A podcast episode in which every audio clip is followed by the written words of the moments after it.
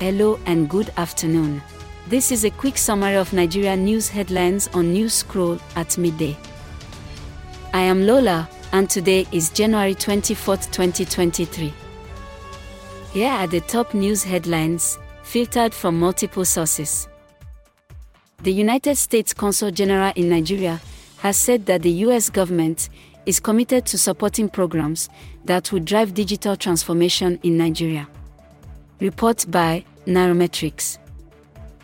Number 2. The Biden administration has confronted China with evidence that suggests some Chinese state owned companies may be providing assistance for Russia's war effort in Ukraine.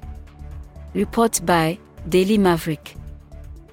Our final three headlines are as reported by The Globe and Mail, Container News, and Vanguard NG.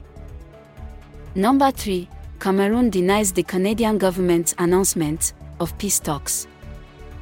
4. President Buhari officially inaugurated the Lekki Deep Sea Port in Ibeju-Lekki. 5. The Nigerian Railway Corporation has apologized to passengers for the delay in rendering train services along the Abuja-Kaduna route. This rounds up midday headlines from Newscroll.